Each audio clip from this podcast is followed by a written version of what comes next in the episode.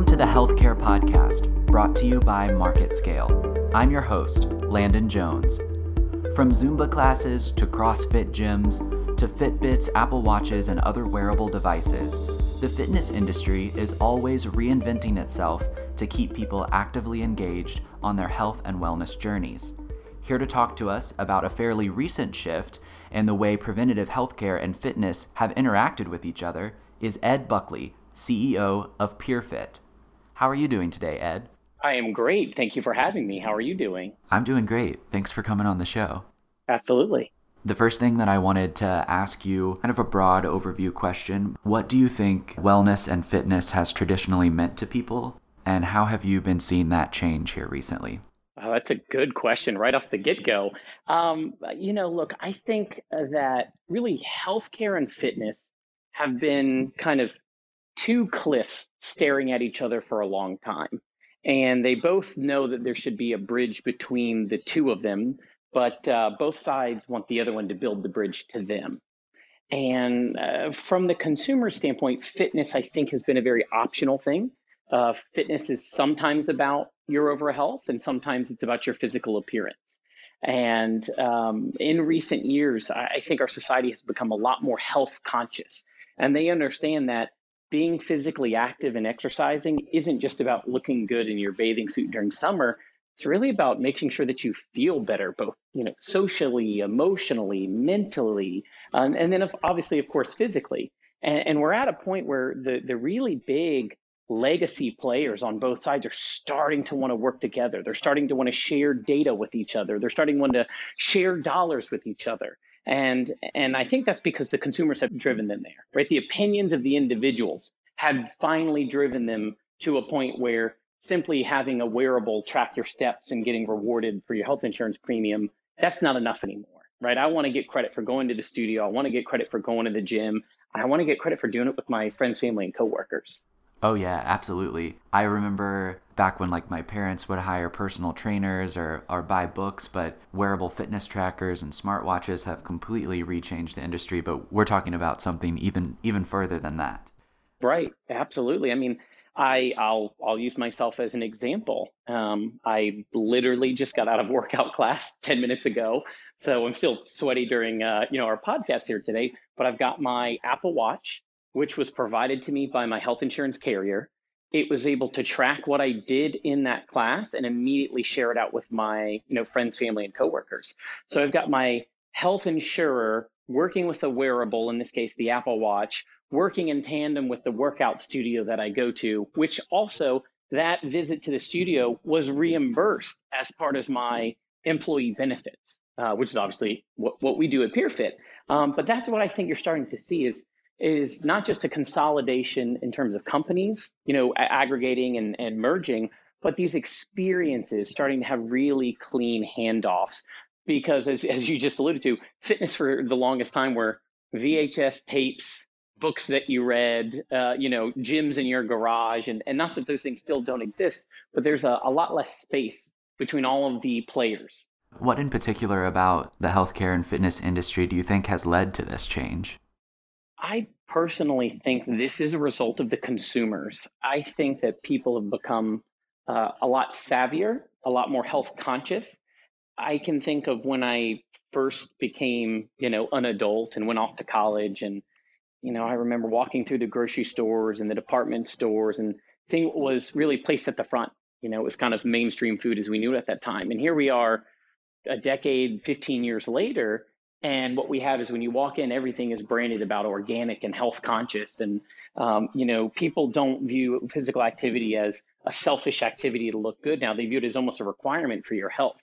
So as our population has become more health conscious and almost more activist about this trend, they, they have demanded that the fitness companies and the healthcare companies work together. They have demanded that they find a way to share data and reward people I love the sound of that. I'm a sucker for a good customer driven enterprise.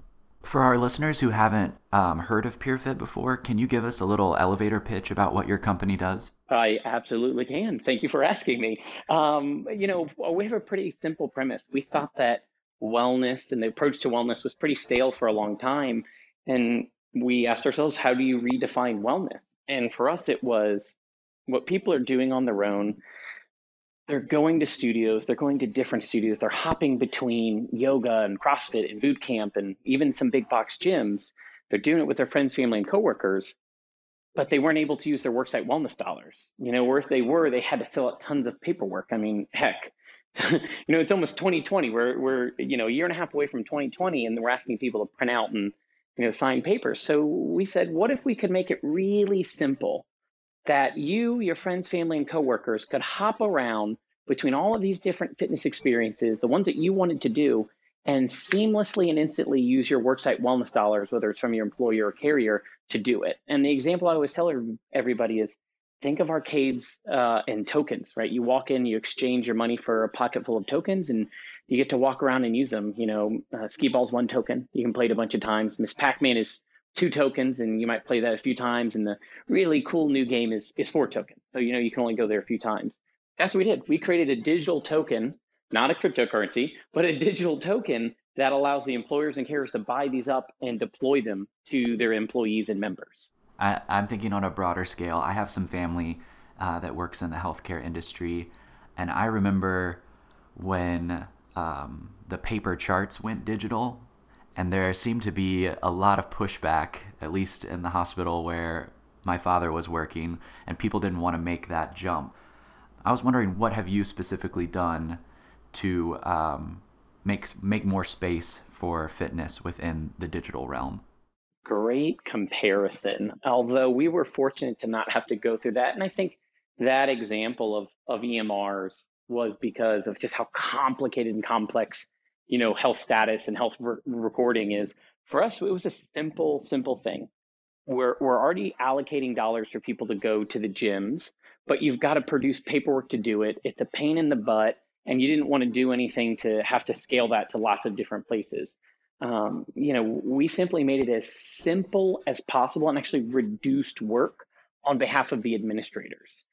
That's really, you know, how we took this to market. We didn't take it to market at scale, which I think a lot of people do, especially when they're, you know, a tech startup, and I use air quotes there for everyone listening. We looked at this and said, what if we could start at the bottom of the leverage ladder, get a few employers, iterate the model so that it works pretty well, then go up to some regional brokers, you know, iterate it so that it works really well. Go up to the carriers and pilot it in certain regions, clean it up and iterate it as well. And so by the time we got to scale, we'd already made a thousand little pivots and iterations to make sure that at scale, this was as simple and painless as possible.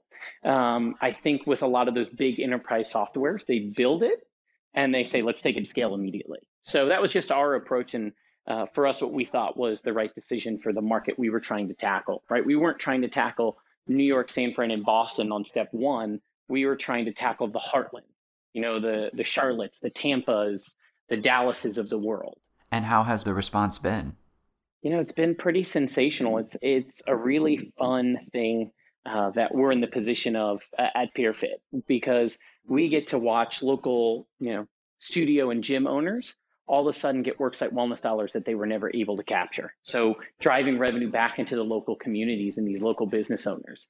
We're able to help individuals who haven't been using their wellness dollars because it's just, you know, frankly very painful, or they could only use it at, you know, the big box gym and they wanted to go do Zumba or hot yoga. And we're able to watch all of these people who traditionally haven't been physically active. Uh, maybe they're starting to get to, you know, their older years where they're pre-diabetic um, haven't been physically active in you know a decade, and they're active and they're going with their coworkers, and so they're become very social as well. So we're not only watching people you know become healthier physically, we're watching them socially and emotionally become healthier with uh, you know with the people that they work with every day. And and lastly, the employers and carriers get to look like rock stars, right? They're traditionally known for having a lot of bureaucracy. You know, benefits and HR isn't really known for you know, lighting the world on fire with with fun and exciting things. And so when they get to come in with a fun and exciting program and say, and it works and it's easy and you guys are going to love it and you're going to really use it and we're going to have engagement data so we can actually track what people are doing they look good to the the people they're serving the employees and they look great to their bosses you know the the c suite where you're like wow you enacted something They're saving us money. There's transparency on the spend, and people are really using it. We've got the data of usage. Uh, it, we, we tried to always build something that was a win-win for all sides because we serve so many markets. Um, to, to what we talked about earlier, right? There's these two cliffs staring at each other, and we speak both languages of the two continents. And we said, look, if you want us to build the bridge between you, right, the billion dollar bridge of wellness, we'll be happy to build it for you. And and that's you know we we now are doing this all across the U.S. Uh, nearly every single state, every single month is active. You know, we're we're eyeing international expansion.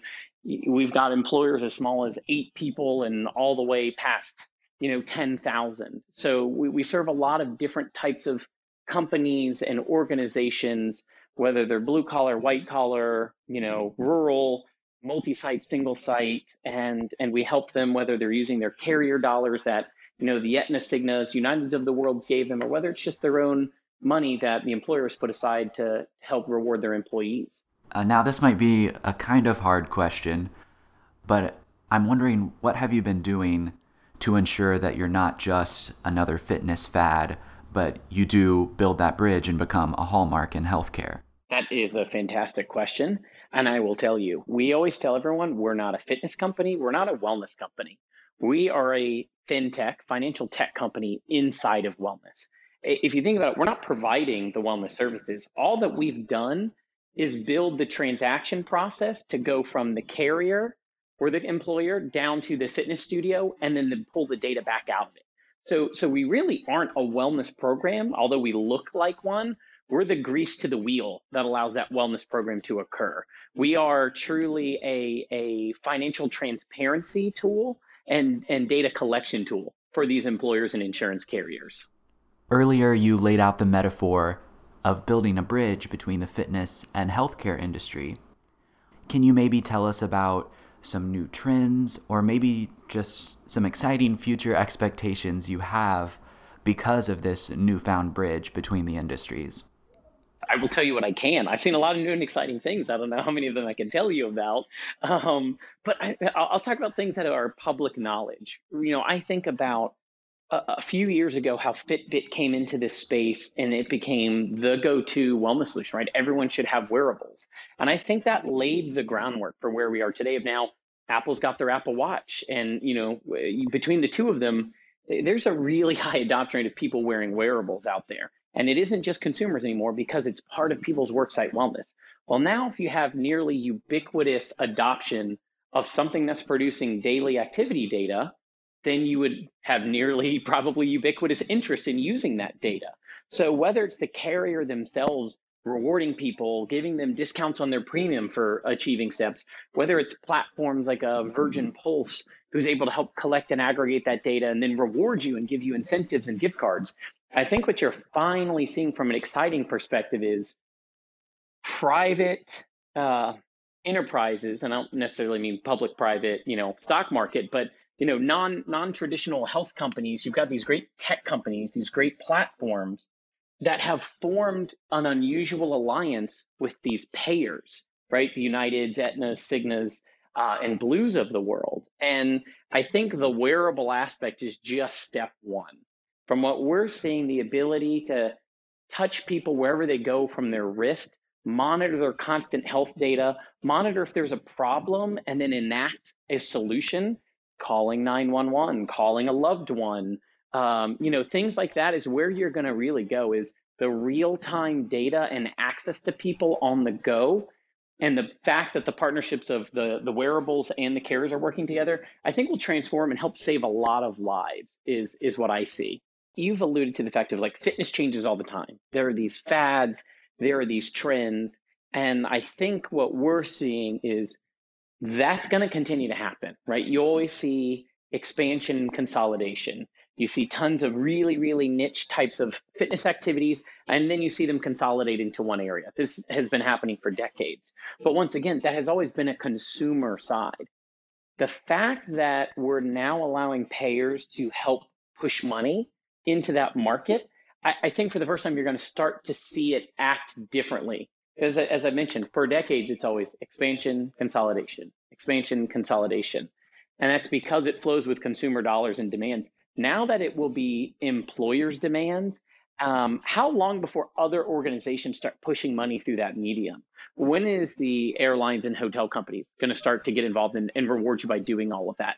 And I and I think with the extra money, you're going to see them act differently. And then you add another layer with streaming workouts like a Peloton out there. Uh, once again, I, I think we're in for exponential change in a, in a way that we haven't seen. It's not that it's going to move faster, it's going to move in a different direction than we're used to seeing it because of how great those at home experiences are. And pretty soon, I'm sure what you'll see is the at home experience where it's truly lifelike that you're in a class with other people. I mean, if you're on your Peloton, you can see that screen and it's a beautiful screen and layout. And kudos to them for their user interface. But what about when we have augmented reality where I'm in my living room, I look around and it looks like everyone else that's in the class is there. So uh, I think the quality is going to rapidly expand simply because the amount of dollars that are now available. This is a very hot sector that will have a lot of disruption and growth for the next few years. Ed, thank you for coming on the show. Yeah, thank you very much. And thank you for listening to today's podcast. If you'd like to find out more or listen to previous episodes, you can go to marketscale.com backslash industries and subscribe to previous podcasts, articles, and video content from your favorite industries. I'm your host, Landon Jones. Until next time.